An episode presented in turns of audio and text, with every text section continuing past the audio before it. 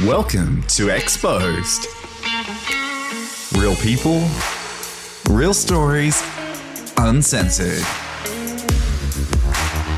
You'll hear it all, as well as secrets from your host, Samantha X. Hello, Anita.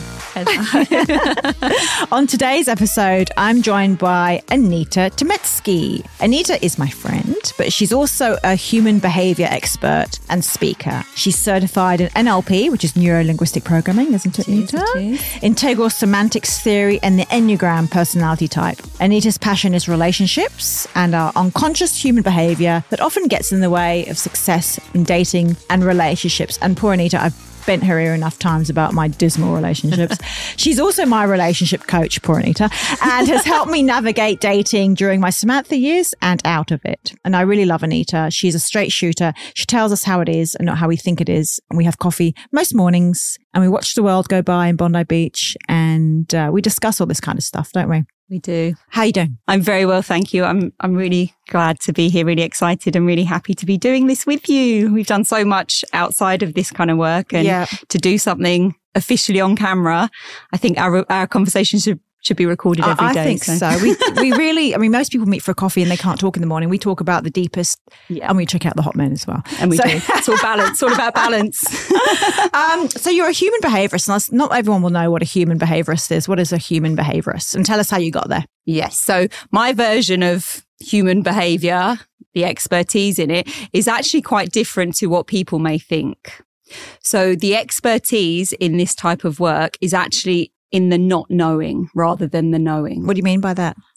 So as I have a client in front of me, I never assume that I know what's going on for them. Okay, So the expertise is actually in the asking of the questions. right. So let's say, w- you know, I come to you as I have, um, and I say to you, I, I'm, I'm really struggling to meet someone. What would you then assume that I'm? Surely that's I'm struggling to meet someone. Yeah. So I, I don't assume anything other than what you've told me. Okay. So Yeah. I'm struggling to meet someone. You know, I was a sex worker. I've really struggled since then. So what I would say to you is what exactly are you struggling yourself with? Right. Meeting someone. Okay. And so how are you struggling in that? Well, then I'll probably say, and I probably have said to you, um, I'm just not meeting anyone. Okay. And I'll say anyone at all. Right. Okay. And then we go down to, well, actually, no, those are, okay. Right. I Yeah. get what you're saying. Yeah, yeah, okay. yeah, yeah, yeah. All right. So, yeah. Yeah. So, so what this work is really about, it's people come into this work because they think they have a problem that they know about. Your problem isn't about relationships. Yeah. And so what it's about is what we discover through the process. So what can happen for people is they actually start to discover that maybe they're running judgment. Maybe they're running perfectionism. So you're saying maybe we just expect perfection? We can do. Yeah. Yeah. Maybe we don't actually believe that we deserve a relationship. Maybe we've got self-worth issues. So are you saying that if I, that it's my fault? Absolutely not. Okay. No. So what I'm saying is we have all got wounds that we formed in childhood that run us our whole lives. Even a subconscious, unconsciously. Absolutely. Okay, So, okay. so whether you're not worthy, whether you're not lovable, whether you don't feel safe, Right. yeah, whether you don't feel like you belong. So there's a number of wounds that are available to us from an early age. Yeah. Thanks, mum and dad. Thanks, mum and dad. yeah. It's, it's mum and dad. It's the environment. It's, you know, your experiences at school. So this is the really important thing to say because some people, you know, some people will happily want, you know, retell the stories of what happened from their parents, but others will be like, I don't want to blame my parents. Yeah. I had a great childhood. And it's not about whether you had a great relationship with your parents. We are born into this world as soon as we have the ability to start to think and self talk, we have the ability to have struggles and not have struggles. So we're in this constant Okay. polarity of, of good times and bad times Yeah. from a very young. People think kids are just happy. Well, they're not. They're the same as us because they're learning from us. Okay. So if I say, well, I mean, I'm 49, I can't blame my parents at the age of 49 for, for my issues, surely. You can't blame your parents, but you also can't blame yourself. Right. because well you can blame yourself and you might blame yourself but the more that you blame yourself the less you actually get to understand why you're not having relationships. Whereas the more you can understand why you may not be choosing to have relationships, the more you might find some compassion for yourself that has got some, you know, trauma, let's call it, that is still being lived. Right. It's, yeah, I mean, you're right now. with compassion. I'm very hard on myself. I know a lot of people are hard on Yeah. themselves. Yeah. Okay. So is that, so tell us why dating is so hard these days, or is it hard? Are we making it harder? Why is it, why, what it is hard? I mean, I'm not the only person in the world to say that. I mean, I can use my background as an escort. Oh, well, you know, I'm an escort, therefore it's hard. But it's hard for everybody. Yeah. Why? So I'm not going to give the traditional answer that most people will give in this seat, which is dating apps have made the world so much harder to, to find partners than that. So, so really the, the way that I look at it is relationships have never been easy. We've just changed in the way that we do relationships now. So back in the day, relationships, people might have stayed in them because that's that was what was seen It's as more acceptable. Yeah. we got into relationships where there was, you know, back in the day, the man, let's say traditionally was the breadwinner, the woman wasn't necessarily happy, but her role was to be the, the, the mother, the housewife. And the two come together and they believe that they should stay together because that's what's expected of traditional, you know. So it's tradition. Men don't want to lose half their money. Yeah. Yeah. Women don't want the uncertainty, the unsafety. They might not have work, They might, might not have not have careers. Yeah, Yeah, okay. yeah, yeah. Kids, men always worry about losing the kids as well. Exactly. So They all of for that, the kids. Yeah. yeah, yeah, yeah. So all of that plays out, and I think what's happening now is what's happening is humanity is evolving as it should, mm. exactly how so? perfectly. How so? Well, it's like we, it's like we're realizing now that the construct of marriage, as it traditionally was, is not working anymore. It's like we've hit this ceiling of going, we're not going to necessarily stay in relationships anymore just for the sake of staying in them. We're now starting to break out of this, but there's this resistance to breaking out of it because we still have this narrative running that we should be getting married, that that's what we mm. should be doing. Mm. So it's like, you know, if we could just see that times are changing now, then we might give ourselves less of a break of like trying to find someone and it's so hard because I can't find someone. Because what's happening is we're coming together as men and women or, you know, whatever, women and mm. women, men and men, whatever genders we've got out there now. And we're, we're less likely to start actually really getting to know each other on that level. Because a lot of the time we're already going in with this pre- preconceived idea, dating apps are shit. You say something that's offended me within the first two minutes, so I'm now going to get Uh, offended that's quite easily done. Yeah. quite easy done, or not even in in the face of meeting someone, but even on a dating app through conversation. Oh, I don't like the way he uses emojis. Yeah, yeah, yeah, yeah, yeah. I'm getting offended. He's making sexual innuendos, or you know, she's just a crazy bitch. What, whatever it is, and it's kind of like we're going into these situations with these preconceived ideas and notions Mm. of the narrative that we're all speaking about outside of dates. So it's like we're already going into these situations. So basically, we're all fucked up. we are all, you know, a, a little bit, let's say, unaware of ourselves. That's what I would say. Okay. And so when we say what's the biggest issue in relationships, in dating, Yes. is our lack of self awareness. Right. And that can sound really harsh. And this is said with complete compassion for humanity. Yes. But we, we don't know ourselves. But you'd think just, just scrolling through Instagram, there are loads of, you know, self-aware gurus proclaiming to be, you know, um, experts of self-awareness. And we, there's so many people that we just, you know, listen to online, yet we seem to be worse than ever. Well, not worse than ever, but as less informed than ever. Is that right? And I think that that's the thing. It's like there's a lot of information out there, but this work takes time and it takes effort. And some people will choose to educate themselves through watching the gurus and all the rest of it, which is great. From my perspective, the best help you can get for yourself is to go and sit in the face of a professional because you're only going to see a certain aspect of yourself through the eyes of the gurus. They're not sitting in front of you asking you the questions about you. They're giving a more broad, generalized view.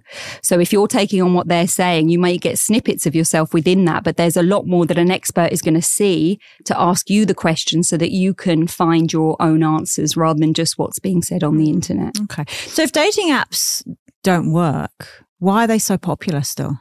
Well, We know, like I've been on Hinge. I dibble dabble into. I know I've told you my stories, and um, Yeah. you know I never really meet anyone on there, but I'm still addicted to to, to, to being on there. In fact, I have just Yeah. cancelled my subscription. I'm not spending fifty three dollars a month on on for these nothing. Yeah, Oh, fifty three dollars a month. Yep, yep, yep. they charge. Yeah. So the question is to you then, Amanda. Yes. What is it about dating? Because I'm not on them, so I can't Right. answer this. So for you, what what's what's what do you get from those apps in those moments that you are on it? I guess I get validation and I get an ego boost if someone likes me. And I'm also intrigued, you know, and I scroll, scroll, scroll, scroll. Oh, he's cute. And then I think I'm not going to like him. I'll wait till he comes to me and they might not come to me, but I just get, I get validation. okay. But it's very surface level because Yeah, but just hear that. Don't don't Okay. discount what you've just said. Right. So if your question to me is why do people use dating apps, you're not the first person that has told me that answer. It's not the answer that I would would know because I'm not on them and I don't, you know, I don't engage in them. But I've heard other people say that they have no intention of meeting up with the person, but they get that bit of it's a bit like likes on on on, on Instagram. It's the same thing. It's a like on a But uh, uh, do we not really want to meet anyone? Is that what it is? Or are do, we scared? Do, you want to really meet Oh, I don't know. I feel like this is one of our coffees. Um, I don't know because if someone really, uh, someone has been nice on there and does want to meet, and I'm just like, I, I I don't even respond. I don't know how to respond I actually don't think I do really want to meet. Okay. And I personally, I need to meet. I need to be in someone's energy Yeah.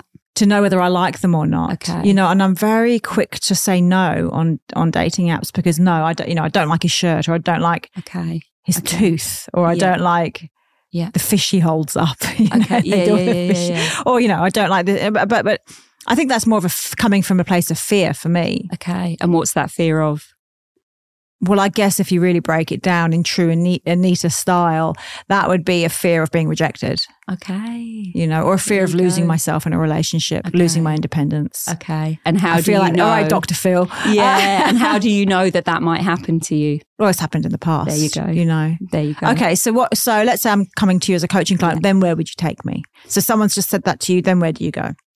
So it's about looking at that and going deeper into that. Okay. Yeah. And it's, you know, I'm not, we're not going to sit here and do the whole coaching session, but it's, you know, it's a, it's I a twofold. we ain't got enough time. But it's about, it's about looking at that and delving deeper into all of that stuff. You know, what, what does losing yourself mean to you? What does, what does independence even mean? You know, a lot of the time people talk about freedom. I'm going to lose my freedom or I want financial freedom. And we have this perception that freedom exists outside of us. And so this is where we then go to freedom only exists in your mind. So you can only feel like you've lost your independence or you've lost yourself in a relationship through what you tell yourself. You could go into a relationship and tell yourself this is the best experience of your life. You're being loved. You feel free because finally someone's seeing you, blah, and you're having a great time. So it's all about how are you talking to yourself? And because there's a lot of judgment, as we can see running for you, it's going back and learning, you know, really seeing how did that judgment all come about for you? Where's that all started? Mm. So this work isn't just we sit here and have a, you know, t- this is deep work that, that takes. Mm. It is deep and it's confronting. time. You know, I remember when we had our sessions, it's confronting. There were a Yeah. few tears on my part. Yeah. I see a lot of people who are unhappily married or, or in relationships they feel they're stuck in. Why are people so unhappy in their relationships? So again, Okay. it comes back to our relationship with ourselves. Yeah. And so again, it's like two people come together and this is something that, you know, can sound a bit deep, but it, it's really No, true. say so, it, so it's like two people come together and they're incomplete. Yeah. They've got some wounds that are still running. You know, they've got some beliefs that they're unworthy, they're unlovable, they're unsafe, they don't belong, whatever your choice of language is, you know, for whoever it is. And we're incomplete and we look for someone to complete us. So are you, are you, does that mean basically that unless you sort your shit out, you're not going to have a successful relationship? I mean, it depends on your measure of success in the first place. There's plenty of couples that do this work together. So it's not like we need to go and be completely sorted before we come into a relationship. Because no one ever is. No one It's ever a, it's is. a, it's a journey. it's a it? journey. Yeah. And so it, it, it's about, you know, it's about seeing, can I come together with this person? Am I choosing to come together with this person? And are we choosing together to, to do this, to work on ourselves, to know that the illusion of this perfect relationship, and this is half the problem. We hold this vision that we're going to meet this person that's going to make us happy and it's all going to be roses and blah, blah. It turns It's- to shit. Well, it's not true though. That's the thing. We hold this standard of what we expect someone to be and what we expect an experience to be. And we're just deluding ourselves. If you, if we can That's go into this. Well, I, I mean, some people, myself, sometimes I, you know, I wish for Disney. I want uh, the, the whole Hollywood Disney thing. You know, some the one, the one, and maybe there's no one, is there? I mean, it's not to say that the one is whatever you make it. So some people have a deep belief that there's a soulmate and they have their soulmate, mm-hmm. but that's mm. again, that's their beliefs. And so it, it's sad because of the traumas that we go through in our lives. That's what makes it sad for humanity. It doesn't have to be sad if we're prepared to come together and work together, you know, on this relationship or you know, be in the relationship and get to a point where we realize that this isn't working anymore, but we can amicably be okay with that. And I was listening to someone the other day and it was so beautiful the way he worded it. He talked about being married for 20 years. And he said, when we got married at the age of 20, I could have never imagined, nor could she, who I would be at the age of 40. And they got divorced at 40. And he said that journey for us both after the age of 40 was a space where she was able to grow. I was no longer holding her back. I was able to go and, and choose a completely different career for myself. And it's not necessarily that he felt that compassionate in the moment, but because of all the work he's done on himself, he looks back and says that divorce was my greatest achievement because of all I, all that I've learned from that experience. And if you love someone, set them free. Yeah. Mm. Yeah. It's like, and if you love yourself, set yourself free and stop paining yourself with how much you hate them because of what they've done to you. Mm. Because it's like we've come together for a reason. We've chosen each other. And what can happen is once the honeymoon period's over, all those things that we love about each other, we can start to hate about mm. each other. Mm. Well, they say the thing that attracted you to your partner is the thing that turns you off in the end, isn't it? Exactly. Yeah. Is marriage dead? I would say, you know, and this is all of this to, to really, you know, to, to put caveat on it is, this is, I'm not talking about every single relationship because you're to have people listening to this going, I've been happily married for this many years, but, and this is to say this isn't about every single relationship. This is, you know, this is a majority of people though, for sure these days. So what I would say is the, the traditional construct of marriage needs some shifting for sure. Because this is the thing, the whole marriage construct, it's like it has a belief that everything is permanent. Mm. Life isn't permanent. Everything is actually temporary.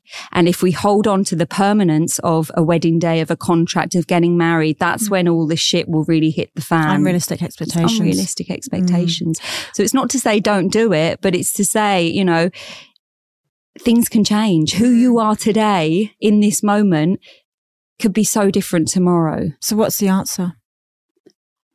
live each moment as it is. Mm. Be in every moment as it is. Enjoy those moments with that person and be okay if your paths, you know, are no longer you know, it's so easily said though. And when you're talking, I, uh, uh, when I was Samantha and I used to, you know, see married men and they would all say the same thing. They love their wives, but there's no intimacy. There's no sex. They don't want to leave. They don't want to break up the family. They don't want to break up the kids. What would people think? The big people, yeah, massive. You know, what's yeah. your, what, in, in your experience as a human behaviorist, what's yeah. going on? So what I would say in that is, yeah, there, there's a lot of stuff that will you know, give us reason to stay. But what I would really say in those, if that's really true for you and you want to stay in it because you're concerned about what the people, and if that's really true, in theory, anyone can be with anyone if we work on ourselves enough. Because the, the more that we've worked on ourselves, the more we've seen our own stuff, the less triggered we will be by other people. That makes sense. Yeah. So the more, if we're really wanting to stay with them, then then then then do the work on that. And this is what I, I, say to people as well. It's like at least give yourself a chance. I have lots of couples coming into you know into coaching, and I don't ever see them together. Why not? When we start, the opportunity is that we see them together, but it's never actually transpired that way. Because both so you offer them, you, you suggest that. Okay. So my suggestion is I see you separately first. And when we feel like coming together, which could be on the second session, it could be on the 10th se- session, but when we feel like coming together, we will.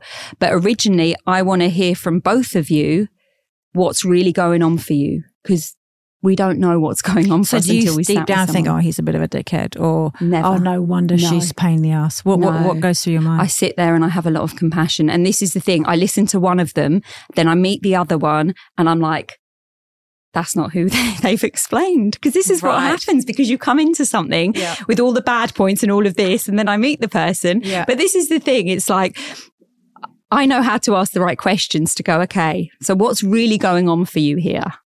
And then I get to it. So for me, there's only ever compassion because I get to hear all of their wounds and all of that. And the, even if the, the husband or wife at the other eye and go, well, so what? They just need to sort their shit out. And it's like, this doesn't just get sorted out. Yeah. You know, just like that because we expect them to be a man and man up. It's like, we, we've got deep work to do here. Okay, so let's say that. he goes, I, I got caught cheating, seeing escorts because I was traumatized as a child. Yeah. The wife will say, I don't give a fuck. Get out of my house. That's fine. you know? Yeah. If, Is if it, is it as an excuse? Is he making an excuse? Yes. Is he though? Is it not true for him that that's exactly his experience? Should we excuse behavior?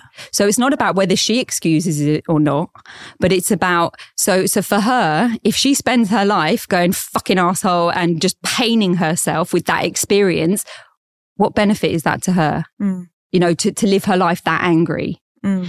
If she can understand, okay, I'm not choosing to be with him, but I can see that there was there was a lot of stuff that went on in his childhood that would, you know, maybe he heard his mum. I've heard this before. Go on, what have you heard oh, before? well, I've I've heard, you know, you know, a, a guy that I knew, very good looking. Um, we were around twenty when I met him, and an absolute just ladies' man, Mm. sleeping with loads of women. We were working in Greece at the time. Did you shag him, Anita? No, I actually no because I don't. I you know he tried, but I I don't because for me I want the ones that aren't messed up. I can Yeah. see that. So I was the girl that goes no. You're celibate then, clearly. but I met him years later. yes. And I actually did kiss him that time because he wasn't doing all of that stuff. Yeah, that was up. But anyway, but then I and then I met him even more years later. So 16 And years after this event, then. Yeah. he was married by then, right? Oh. So at this point, when I met him later on, I was already in this work and we sat and we talked about the, the Lothario at 20. He was on a reality show at the time. That was Oh, just all yeah. sorts going. Yeah. And he said to me, the message that he got in childhood was from his mum, all men cheat. So that's what he did. Ah. Yeah. Yeah. So Okay. that's what he believed. That's Right. his belief system. So we hear this, you know, men are arsehole, men are this, why do they do that? These are all belief systems that are ingrained in us. And the more that we talk shit about men, the more shit men will be. Well, what they Because thinker we thinks become- to prove yeah, approves. Right. Okay. Just on cheating, though, that's really interesting because I wrote a column for the Daily Mail recently that went viral about Yes. the three reasons men cheat. Yeah. And one was lack of connection. Yeah. Um, the other one was you, women had an affair and their ego couldn't handle it. Uh, and the other one was lack of foreplay. Now, why? I'm, I'm not reinventing the wheel, right? So why would, did that go viral? Why are people so fascinated about the reasons men cheat? It was a blockbuster of a column. Like it, it's like uh, I, people have talked about this. The cows come home, yet still women, I presume mostly women read it, Yeah. want to know why. Why do you think Yeah. men cheat? I think that connection one is is huge. Is absolutely huge. And even when I read your one about women, Mm. they're still looking for something as well. So it's like, uh, regardless of the lang, you know, the exact wording of it, it's like we're all looking for something to make us feel better.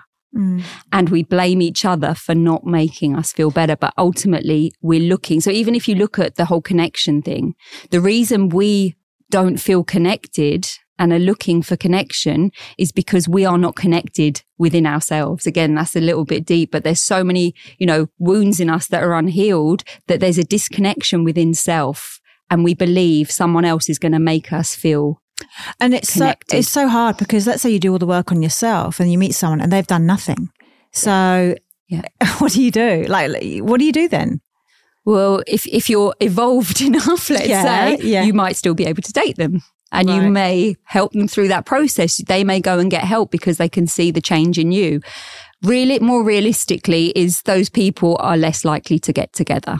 And what you find is that people are on people that are together are usually on the same level of consciousness as each other. And they and people sit there go, no, no, I'm much more self-aware than my partner because I hear this all the time in mm. coaching. And it's mm. like you are the fact that you're even displaying and blaming them for someone, you're actually you're, you're exactly where you're meant to be with each other. Mm. The minute someone can sit there in coaching and go, I'm taking full responsibility for how I feel, when he does when he doesn't take the rubbish out, I get really triggered. And I know that that's my own triggers because I've got a thing around people doing things for me that makes me feel like I'm cared for because of what happened in childhood. Acts of service, yeah. That's the person that is, you know, evolved enough to see that. Whereas if someone's coming in going, they're not doing the work on themselves, blah, and they're just having a rant about it, it's like, mate, you're exactly together in your own, you know, your own levels. And it's, And that's hard to hear.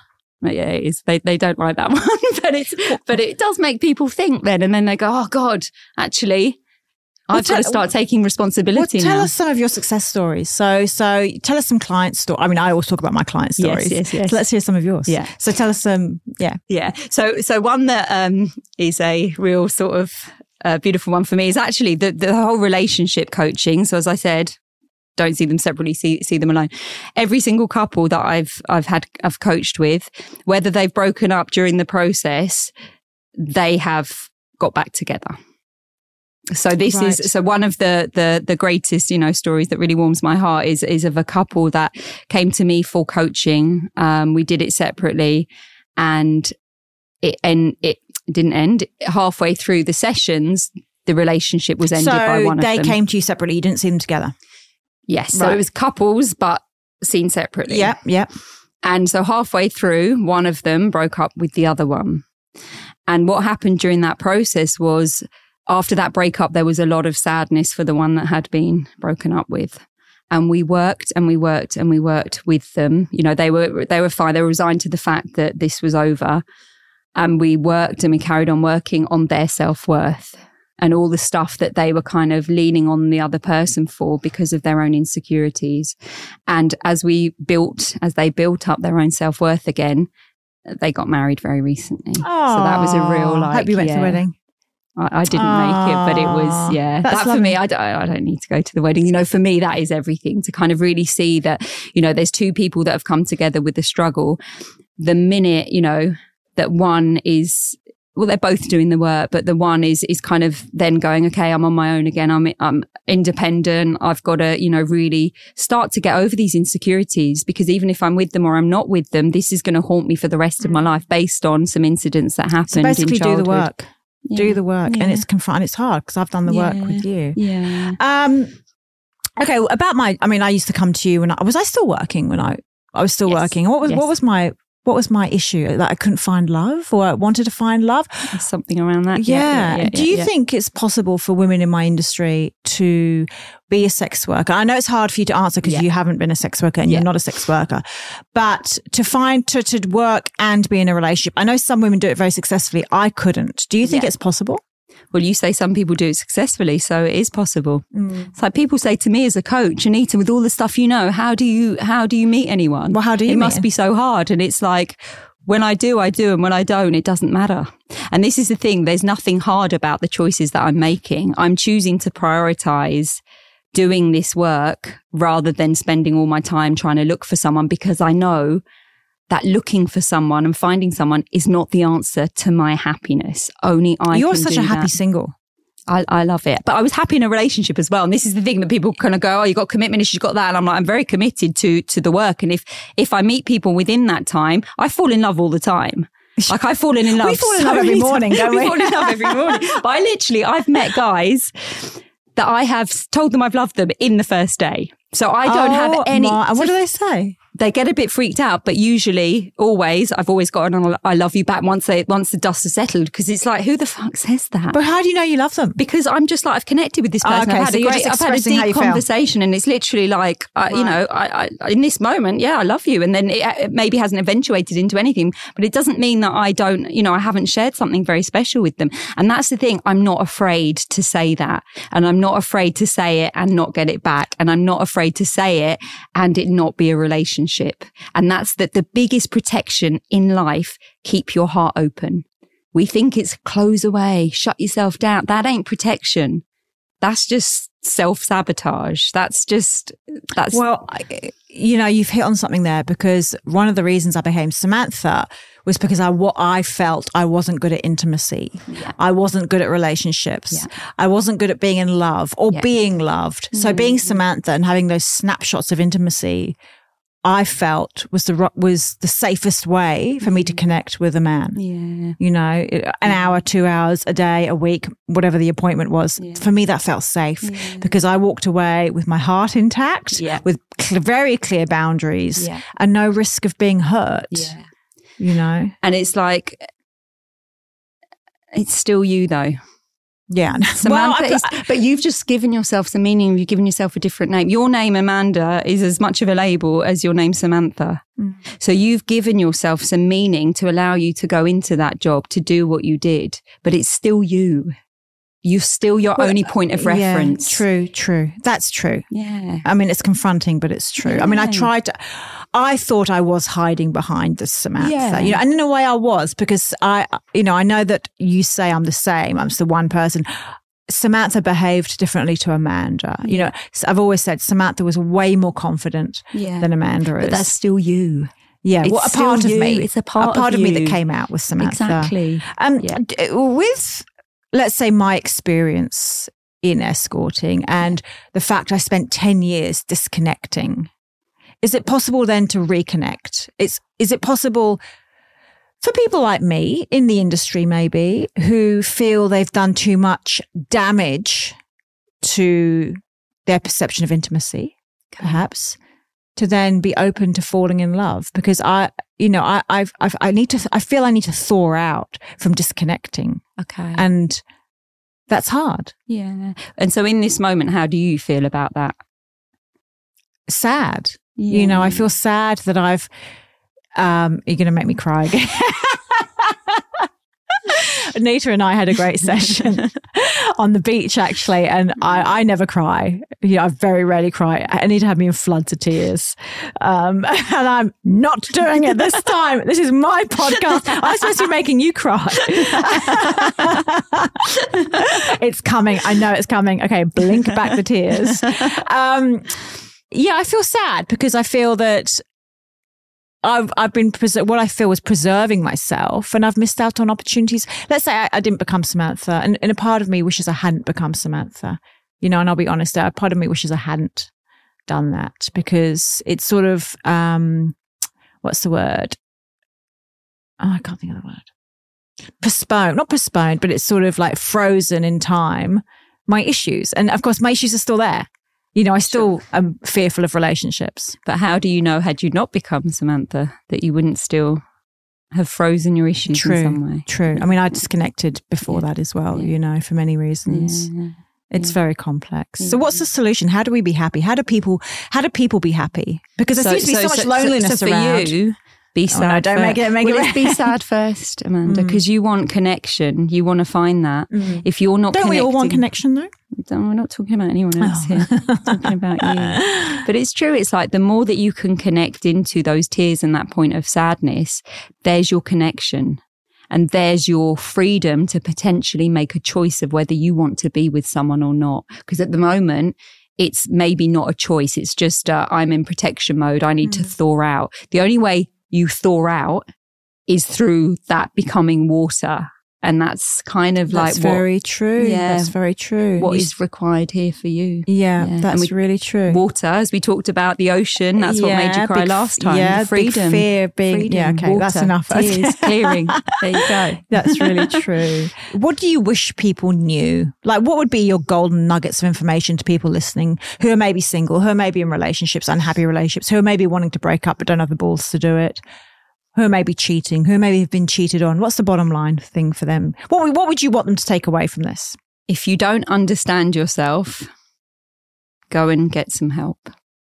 And people may go, I do understand myself. But when I say understand self, and this is to be really clear on this, it's do you know what is holding you back? Do you have self worth issues? Do you have self trust issues? Do you feel unsafe? You know, do you feel like you don't belong?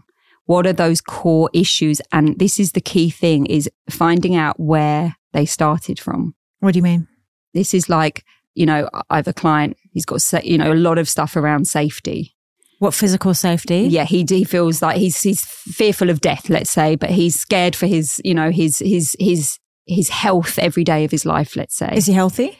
Um, he's he's just like a normal, healthy and not healthy. But the minute he's got a cold or something, he's freaking himself out. Oh, he's I can die. relate to that. Yeah, yeah. So so for him, as we coach and we go back to where did his safety and survival stuff start? He's got a memory of getting lost in a supermarket at the age of three.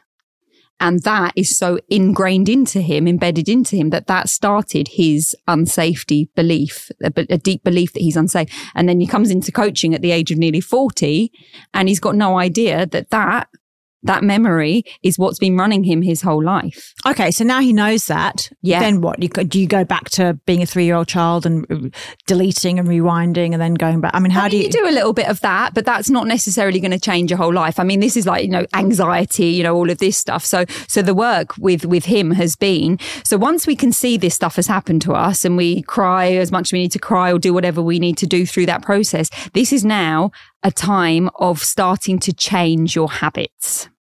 Yeah, because we can get to a point where we've fully exhausted all of our understanding of our childhood, but we're still running anxiety. So now it's, you know, because anxiety is so familiar that the system, the body, the mind just looks for it every day because it's familiar. What's a dangerous situation for me? So what's a dangerous Yeah. situation? You know, going to work, you know, how am I going to get there? You know, how am I going to drive to this What venue? if I have a car crash? What if I have a car crash? what if I have a heart attack? What if? I have, you know, all of that I can stuff. relate, totally relate to this. Yeah. So this is the stuff where where it's it, you know this work starts to you know really begin of starting to really pay attention to exactly what we're saying to ourselves and starting the process of changing that. And the only way we can change it is by starting to be aware of it and to see it. Because most of the time it's running and we got any idea because it's been on repeat for so many years. So it's about now bringing attention. So as I'm driving along, that thought starts, maybe my heart starts racing. So it's like, okay, my heart's starting to race now. What's happening in my mind? Paying attention to that. And then what? And then what you do within that, now you can see it. You've got more of a chance now of changing it. You can even have a chat with yourself of going, this has got nothing to do with here and now. This is this program that has been running me since I was three years old and I got lost in a supermarket. And this is kind of the thing. You are constantly having a conversation with yourself about how you're not actually fearful because you're perfectly safe in this moment. You're alive. You're breathing. There's no problem. Fear, fear is i- i- uh, fear is the future. Yes. And it doesn't, and uh, everything Yes. I've been fearful for, Yes. about, everything Yes. I've been fearful about hasn't actually happened. Exactly. And the stuff that you haven't anticipated has happened. Exactly. that's that's what happened. So it's like there's no point in worrying about it because you're never going to know what's unless you're a real psychic, not just some Yeah. of these pretend ones. But Yeah. what's actually going to happen? And there are some good ones out there. There but it's ones. it's so true what you say because I'm a massive hypochondriac and you know, if I have a headache, let's say I've got a brain tumor. Yeah, yeah, If I feel nauseous, I've got stomach cancer. Yeah, yeah. Um, but the ironic thing is, is that when I was 30, I actually had a stroke and I dealt I with it on my chin. I just thought, okay, um, I'm fine. I'm actually, and I even said to the doctor, I don't need to be in hospital anymore. I'm fine. I had to stay in the stroke unit for a week. They found a hole in my heart. Oh my they fixed it. I've got a device in my heart, but I dealt with it so well. So when something, when something life threatening did happen to me, I just got on with it. You know, and now I'm back to what if I have a heart heart attack when I'm driving? What if my indigestion's a heart attack? What, you know, what if, what if it's the fear I'm It's scared fear. of? But what is the benefit to you of telling yourself that stuff in that moment? what of what what's the what's the benefit of me being scared of Yeah. nothing? um Yeah. Well i want to look after myself i want to be go. healthy There you go. you know So the minute that we're thinking about any of these things in the future, we're anticipating something. It's because we're trying to keep ourselves safe. So it's a it's a it's a strategy. It's not necessarily great and it's not necessarily hundred percent useful, but in that moment, it's serving a purpose to keep you safe. So this is the thing. Once we can see that that's what it is, then we can start to find a new strategy that's going to be a little bit more helpful. for to you. example Well, it's again, it's like seeing, okay, so how are other ways that I can keep myself safe? So t- telling yourself a different story Right. again. So as something arises for you and you think you're going to i've got a headache and i think oh my god what if it's a brain tumor What if then where do i go with that Well, then you go, you have a chat with yourself, take some breaths. I've been here before. I had a stroke once and I survived that stroke. I've got everything I need within me to be okay if I do. And some of the time it is saying to yourself, I give myself full permission to have something wrong with me right now. oh i don't I know. This is what I do with ah. people having panic attacks, though. Like, this is literally people go, There's no way I'm going to tell myself that. How can I give myself permission that I'm going to have a panic attack? If you sit there and someone's having a panic attack, they're short of breath. yes You know, I'm going to die. If you say to yourself, I give myself full permission to be experiencing this right now, you might just relax. Like, Okay, literally. so so reverse psychology. deal with it head on Yeah. because Come on then, bring it on. Give me it. Bring Okay. it on. Okay, It's I like- love that because I used to have terrible panic attacks. And it's like, I'm going to die. Yeah. Please don't have a panic Yeah. attack. I can't have a panic Yeah. attack. I can't have a panic attack. Yeah. And then boom, I have a panic attack. There you go. So you're saying accept that you're having a panic. No, number Accept. one, no, it's a panic attack. Yeah. No one's ever died from a panic attack. It is just adrenaline shooting through your body, Yeah. Yeah. and you will be okay. You know, Yeah. Permission. permission to have That's that's attack. like such a, you know permission for anything. Like this is this is again people go Anita you're crazy saying that, but this was for me when I first started having coaching when I first started training. I had a coach at the time, and I've had a lot of stuff around eating all my life. which, eating disorder. Which woman, woman ha- w- show me a woman that has yeah, it. yeah, yeah, yeah, yeah. I mean, it seemed like it was only me at the time, right? But, but, um, so that was that's basically been my whole life. And then I've I've done therapy for eight years, and I've overcome a lot of it. But there's still, you know, you know, it's still like a bit like an alcoholic with, with a bottle of alcohol near them. It's the same with me and chocolate, for example. And so it's like always in recovery, right? And so this was a few years ago, and this coach said to me. Can you give yourself permission to eat as much chocolate as you like? And I was like, no fucking way. Are you joking? I'm going to be obese. I was like, what, what, are- what are you even saying to me? Because I've spent my whole life telling myself not to have it, not to have it. And then I'm eating it anyway, right? So then I was like, no way. What, what came away from this session? And then a few days later, I had a little bit of a think about it. And I was like, yeah, I'm, I'm, I'm going to do this. I'm going to start telling myself that. And my relationship with food has never been healthier since that point Tell me why. because I would have the chocolate whenever I wanted it, as much as I wanted, and I wouldn't berate myself for it afterwards because I give myself permission. And the difference was I'd wake up the next day and I wouldn't have even thought about the fact that I'd eaten chocolate. Whereas my past has been the minute I've had a binge, the next day I'm the biggest piece of shit in the world. I'm judging myself, and then I'm stuffing my face again to to Uh, stop so the judgment. It's so food and emotion uh, Yeah. and guilt is Yeah. all tied Yeah. in, isn't it? Absolutely. Because what it does is the minute that we're stuffing that, that, that in our face, we're now shutting off from our thinking mind and our self talk. And we're now in presence in the moment of these beautiful sensations of the food in the mouth. That lasts a second. And then the, The guilt, judgment kicks in. So now I need some more, Yeah. whether it's cigarettes, whether it's alcohol, whether it's drugs, whether Yeah. it's our phone, whether whatever our vapes, whatever it is that we've got a problem with, it's purely there to help us to break the state of torture, of self talk, of judgment.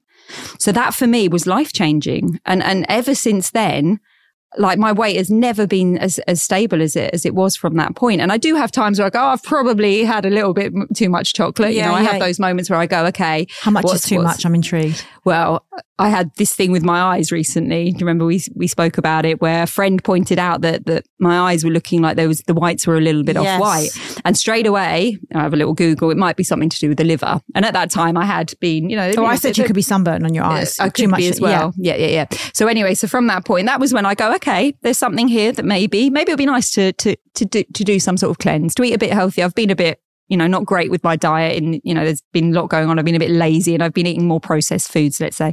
So from the next day. Straight on, just clean foods, making, you know, foods at home, drinking some juices, and the eyes start going white again.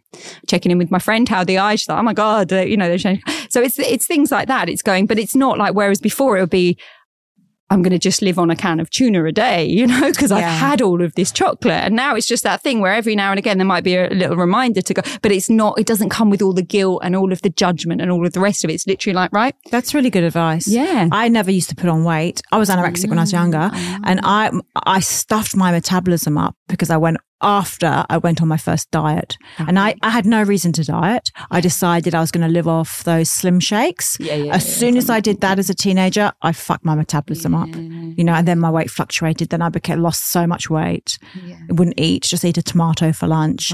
And now I'm more I'm healthier because I, I like you. I just eat what I want when I want. If I'm not hungry, I don't eat, and if I'm hungry, I eat. Yeah. You know, I could I could eat less processed food. Yeah.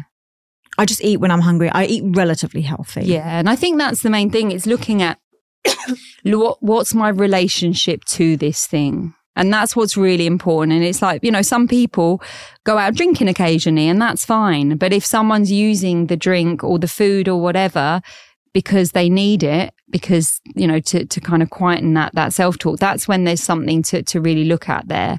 And this is really key. So whenever I'm doing this work with people, it's not working on stopping. I'm just going to stop the food or I'm going to stop the vaping or I'm going to stop the smoking or I'm going to stop the alcohol. It's about looking at the judgment because we can stop things. We can give ourselves rules that we're never going to look at our phone again or look at the, you know, smoke a vape or eat any chocolate. But we're missing what's going on in here. Yeah. That's driving us to. And we're so hard on ourselves, aren't we? so That's something I've learned about myself. I'm extremely hard on myself. Yeah, you are. Yeah. Yeah. Thank you. Marriage is dead as we know it. I knew it. But you know, I always say if men keep on getting married, escorts will always be in business. So let's hope they do keep on getting married. Um, just with marriage though, Anita, you know, couples that have unconventional relationships, polygamous, Yeah. Um, non-ethical mon- monogamous. Is that is that a thing too? To run us through some of those and if they can work or not, or is one person always feeling left out or feeling they should do it because their partner wants to do it? And I'll give you an example of mm, that. yeah. When I was working, and let's say a married a married couple would book me or a couple would book me, I always I only would see them if I'd spoken to the woman. If the man just booked me, I wouldn't see them. But I'd make, I want to make sure that the woman is, is on board with this, that she's not just doing it to please her husband, Yeah. to be seen as sexy, whatever. Because that is the worst for any woman in my position Yeah. that you might you might you know you're just keeping the man happy it's not Yeah. about him at all it's about the woman but in your experience is it one-sided in these relationships I want to ask what they told you because I'm, Oh. intrigued by that myself. well, I saw a few married couples in my time. Yeah. Um, look, and one man did make an appointment, and I wouldn't see him because he wouldn't let me speak. He says, "Oh, yeah, the wife's fine about it," and I said, "No, I want to speak to your wife." Yeah. But it's funny though because nine times out of ten, it was the wife that contacted me. Um, so, what was her reason for contacting you? We want to spice up our life. okay. Yes. our sex yes, life. Yes. Um, and Yeah. quite often, you know, you know, the bizarre thing is, it w- again, we hardly ever had sex. It was the wife was just wanting to talk to me and meet me, and and Okay. you know, and the husband would just be filling up our glasses, like be, quite often feeling very left out. yeah. You know, the wife and I would just be having a chin like I am with Yeah. you now. Yeah. Yeah. yeah. Um, Yeah, interesting. So, so the way that I, I see this is if healthy individuals can make that work, then it will work. But if they're not healthy, because it's, it's, we can sort of put it under an umbrella and, and say, you know, people uh, can do this, but it's like, what's the intention for wanting to do it in the first place? And are people healthy enough to be okay with those dynamics? And so the way that I see it is more and more now, it's going to be more of a thing. And there probably will be as the generations come with up. this young generation coming up, they're I all into so. that, aren't yeah. they? And I think all this stuff around, you know, all of these, these new genders and stuff, it's like we're the old fuckers now that are resisting this stuff. Just as when we were children, we would go, our parents don't understand us. So the, the, the, the most healthy thing we can do as adults is to accept that our ways of, of working in the world are outdated now. They ain't working anymore. And this younger generation, as always, is teaching us. And I heard something, you know, really amazing the other day, uh, which a, a quote that was, uh, I absolutely loved, which is learn to think like children. Don't try and teach children to think like you. Yeah. Because as these kids are coming into this world, as we did, they're coming in fresh. We're the ones that have got Old this stories, unresolved stuff that we're not, we're not, we're not understanding about us and we're trying to change them and influence them to fit into a model. It's outdated. Mm. So if they, you know, if people want to have open relationships and multiple partners and they're okay with that and it works healthily, then great. But if you're going into it and you've got all your self-worth stuff and all your jealousy and all that, it ain't going to work. So again, it's an individual, you know, it's not a blanket rule. It's like if you've got your shit together and you're truly happy to do it, not just trying to please someone, Mm. then sure.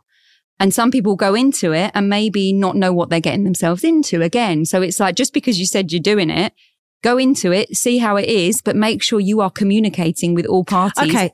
All of the time. Yeah, okay, that's great. And I, Yeah. I've got a question for you. So let's say you go into a relationship like that and you're like, yes, we can have an open relationship. Yes, I'm on board with that. Yeah. And then you try it and it's really not for you. However, your partner's really into it, Yeah. but you love your partner. Do you just let them do it and just turn a blind eye? Or what's your advice to couples going through that or to anyone going through that? Do what's true for you. If you're okay to turn a blind eye, then turn a blind eye. If you're sitting and you're suffering, have that conversation. And if that conversation leads to we're no longer matching in this anymore, then free yourself. Don't be afraid to walk away. Yeah, free stay true to yourself. That's a really good, Yeah. you know, stay true to yourself. Yeah. I really believe in that. trust. Trust yourself. Trust that everything will be okay and that you are okay as you are. Exactly. I see a lot of couples, or I have seen couples where I, I can tell, not even necessarily as Samantha, where, I, you know, I've spoken to couples that um, I can tell one's into it and one's not really. Yeah. Um, and that would be, for me, that would be so hard. I mean, I'm a jealous person anyway. I know that about myself. Yeah. I haven't done the work on that. Well, it's it's it's a, it's a thing to to see as well. If there is jealousy there, then there is an opportunity for that person to go and work on their jealousy stuff, and for that all to be okay. But it's if, if it's there and, and it's you know it's not comfortable and you don't want it, it doesn't have to be ugly. It can just be you know have those conversations. Or, you know if they want to do that, there's an opportunity to go and meet someone that is more matched to to where you're at at that point, and for them to find someone. It doesn't have to be ugly, and that's the thing. Fear is what keeps us in something mm. because we Yes. you know often we're fearing that it's going to be so bad, but sometimes the fear is so much greater than the actual reality of it. And I know that from my own experience of, of, of relationships, of staying in something because I, I couldn't imagine life, you know, without it. And actually when it happened, it was so freeing for both of us. And mm. it was, it was something that, you know, I've gone on and, and made this life for myself over here in Australia. And they're now happily, you know, with their kids and stuff. And it was just seeing, I thought that I wanted marriage and kids, but 10 years later, I No, still ain't don't. doing it. And they did it straight away. me, so it's, it's like, who, who was, who was it that actually wanted it and who didn't? Hello. yeah, exactly. Yeah. Uh, I remember when I was in a relationship and I wasn't sure. I was too scared to leave because I thought, what if it's all in my head? I should want this relationship. He, you know, he provides for me. He's this. He's that. I should want it. It was very white picket fence. And I went to see a psychologist and I said, you know, what if the grass isn't greener? And they said, well, what if it is? I love that. Yeah. I love and I just That's thought, you know line. what? Yes. Yeah. And I say that to lots of people now when they're going through relationship issues. I Yeah. thought maybe the grass is greener. Yeah. And for me, it is greener. Yeah, You exactly. know, I, I feel like I s- escaped, for want of a better word, and uh, I'm a much happier person for it because I was living true to myself. You know, necessarily the white picket fence may suit lots of women out there. It doesn't suit me. Yeah, exactly. Um, but it takes a while to get to that, to, Yeah. to allow yourself yeah, to be okay with that exactly. and to fight against the norms of society. Exactly. But with the gender thing, you're right. I feel like, you know, oh, this gender bullshit. You know, I, I struggle with it sometimes. But I said to someone the other day, am I just an, getting old? Well, we are. Yeah. We want we want things to be permanent. We want things to be certain as we know them, and they're not. And it's like, how do we evolve as humans, as we have done throughout humanity, is by evolving. And this whole thing, you know, there's this whole fight now for masculinity to stay and all of this. And it's like, if we don't need the men to be as masculine as they used to be because it's just not required anymore, let them be whoever the fuck they want to be. Mm. Let them be emotional. Let them be vulnerable. Let them cry. Well, I see them like that as. Exactly. you know? So it's there within them. So let them be that. But there's so, and it, it's compassionate uh, again for the masculine that are trying to protect the masculinity. You know, it's not to, to, mm. to, it's not to judge that, but it's also, again, it's seeing that even those people that are really holding those strong views around it, it's outdated now. If we needed it to be like that, it would be. But what we're seeing an increase on is people becoming more in, emotionally intelli- intelligent, more emotional, mo- more able to express emotions as men, which isn't the masculine that we needed before to hunt and gather. We don't need that anymore. I, I actually do. I like an alpha. I, I like an alpha male. But do you like them to, to also be able to talk to you as well and to be able to, Yeah. to tell you how they feel? yeah, but I need There them to you go. fix stuff as well. Yeah, but that's balance rather Yeah. than too masculine or too feminine. Yeah, like let's yeah. be balanced human beings that can do that, but also do mm.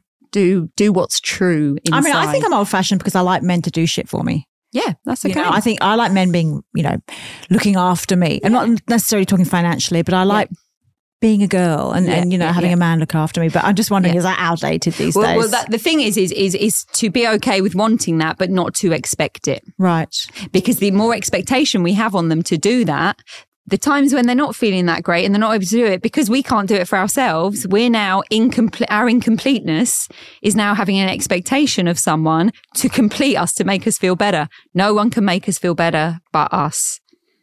And that's the. So Anita, with with dating apps, like it's like ordering McDonald's, isn't it? Like so, or Uber Eats for dating. Is Yeah. that why? Is that one of the reasons you think that people are men, particularly? I'm not actually. That's not true. it's Yeah, not particularly men, not- is it? No. uh, cheat because it's so easy because it's like ordering t- everything's so disposable for us and we order in someone we order out so you know what do you think I think that we have always cheated. I don't think that this this may have brought more awareness to what's going on, but I when don't think insist do you mean dating apps Yes, yes, dating apps. I don't think that that dating apps have created a problem within humanity that wasn't already there. Because Right. if, if we go if we go beyond what cheating is all about for men and women, a lot of the time it's a need for validation Because we're all insecure. because we're all insecure. we're not, we're not worthy. We're disconnected. So I, I think those problems have always been there. And so all that's happening. More under the carpet. More, More, under, the carpet. Yeah. Now we've got social media. Now we've got ways of, of stalking each other, of tracking things. Yeah, now we get yeah. to see it more. It wasn't, I think this is the thing. Social media, dating apps, all the rest of it have not created, they're not to blame for our problems. What is? It's coming back to our own self awareness, Okay. our own deep wounds, our own insecurities. So it's like it's very easy. And again, this is said with complete compassion. It's very easy to blame outside of ourselves for things not being right within us. And this is the kicker. It's not to say now that we need to blame ourselves, but it's again, it's about acknowledging that there's something within me that is feeling incomplete, wounded, insecure, unworthy that requires me to go on and seek validation from, from elsewhere. So dating apps don't cause people to cheat. No. Dating apps don't cause people to cheat. Phones don't cause people to cheat. Social media don't cause all of these things don't cause our, pro- if they were all abolished, The young we would secretary flirting have- with the boss. Yeah. Does that co- yeah. does that make it Exactly. right? It's that it's the same thing with this whole um, thing about comparison. Social media is really bad because of comparison. It's like take away the social media, walk out on the street.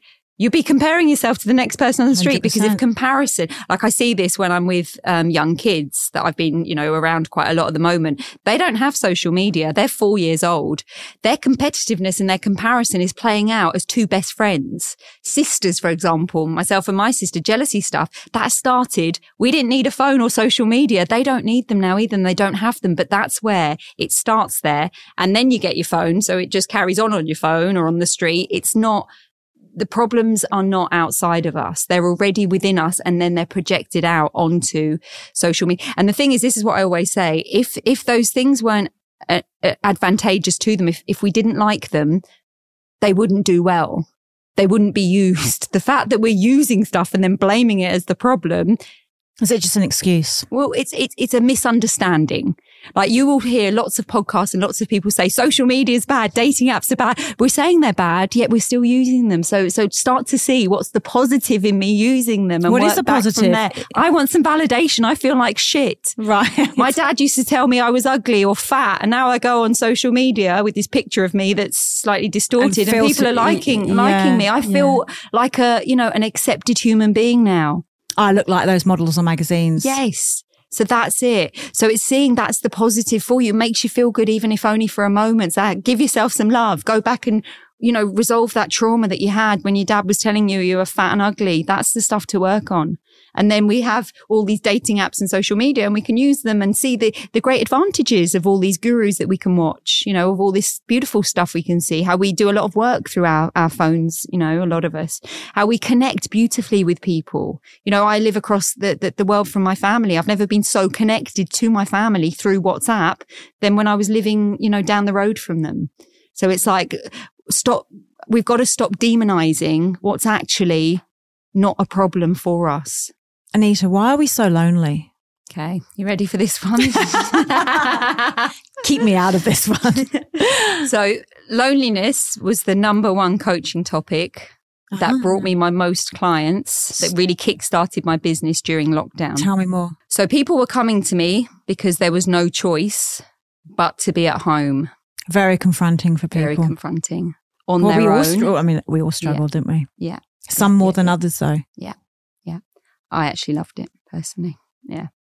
But only thanks to all of the work that I've done. And I used to sit there and go, thank you that I've chosen to do this work because this has given me not only the most business, you know, business wise, but the mental capacity to actually enjoy that experience. Because it was a time where I was able to see how much work I'd done on myself to be okay through that process and also to be able to help so many people. So, what did they? Call that so Yeah. loneliness was the number one Yeah. pe- reason people came to you as a coach. Yeah. Why? And, and so this is to say, because some of them lived on their own and were at home alone and others because they lived in a house full of people, but they still felt lonely. Because Which is the, worst kind of because of loneliness. the dynamics in, in the household. And so this is the thing, and people don't necessarily like to hear this, but this was so beneficial at that point. So when I would explore with the people living on their own what was going on for them. So whilst they were on their own in the house, they just wanted to get out, they wanted to see people, they were angry, they were resentful. And so, you know, the, the experience they were having was, was, so how do you know you're lonely? And they would sit there and I'll go, well, because because I'm on my own. Because I feel lonely. Because I feel lonely. And I'm like, how do you feel lonely? And then they might explain some stuff going on in their body, but mainly it was what they're saying to themselves.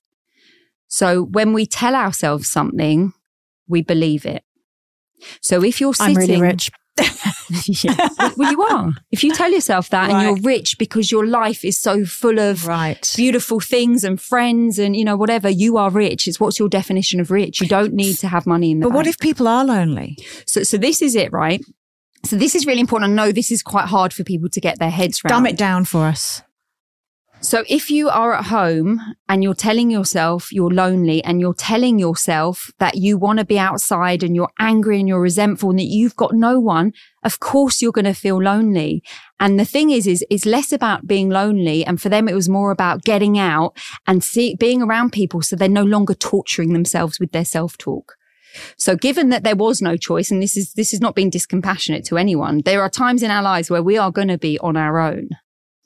The only thing that we've got when we're on our own is the capacity to change the self talk. If you stop talking to yourself for a few moments, you will feel connected to everything as we are. I call it the lunatic in my head. Yes.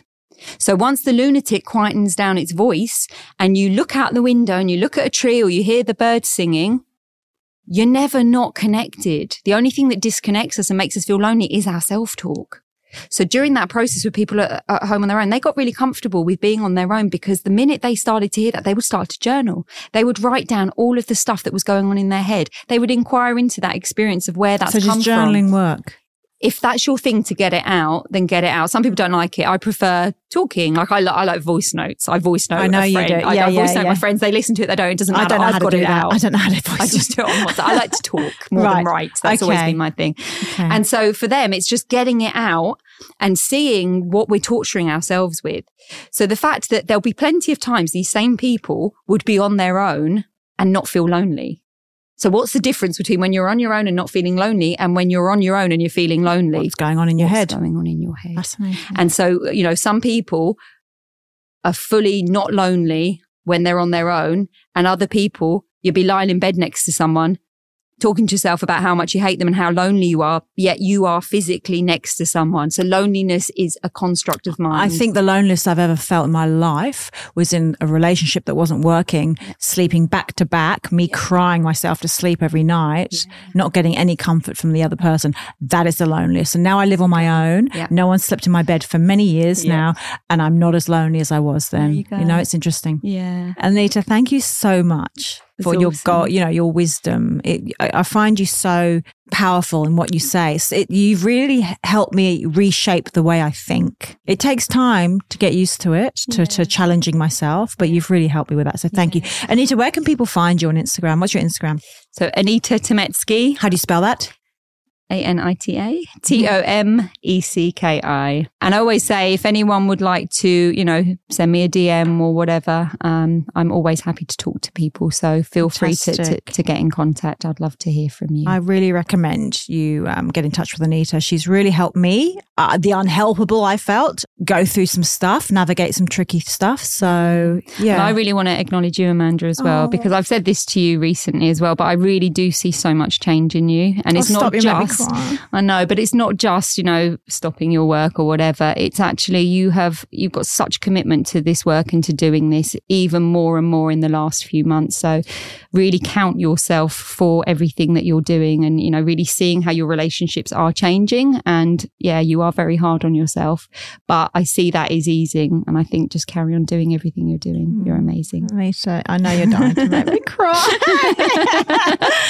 oh, that's a really that's a really lovely thing to say. Thank you. Well, it's thanks to you uh, people like you in my life. And you though for for seeking that out. You Thank came and and found me, right? I did. Yeah. I came and found Yeah. you. Yeah. yeah. Thanks for listening to this episode. I'll be back next week with another interesting guest. If you want to get in touch with me, email me at samantha at samanthax.com.au. You can also find me on Instagram at Amanda Goff Official to stay in touch. Thanks for listening to Exposed. If you enjoyed this episode, there's plenty more to come. Episodes are released fortnightly and hit follow so you don't miss out. And for more goodness from your host, visit the show notes.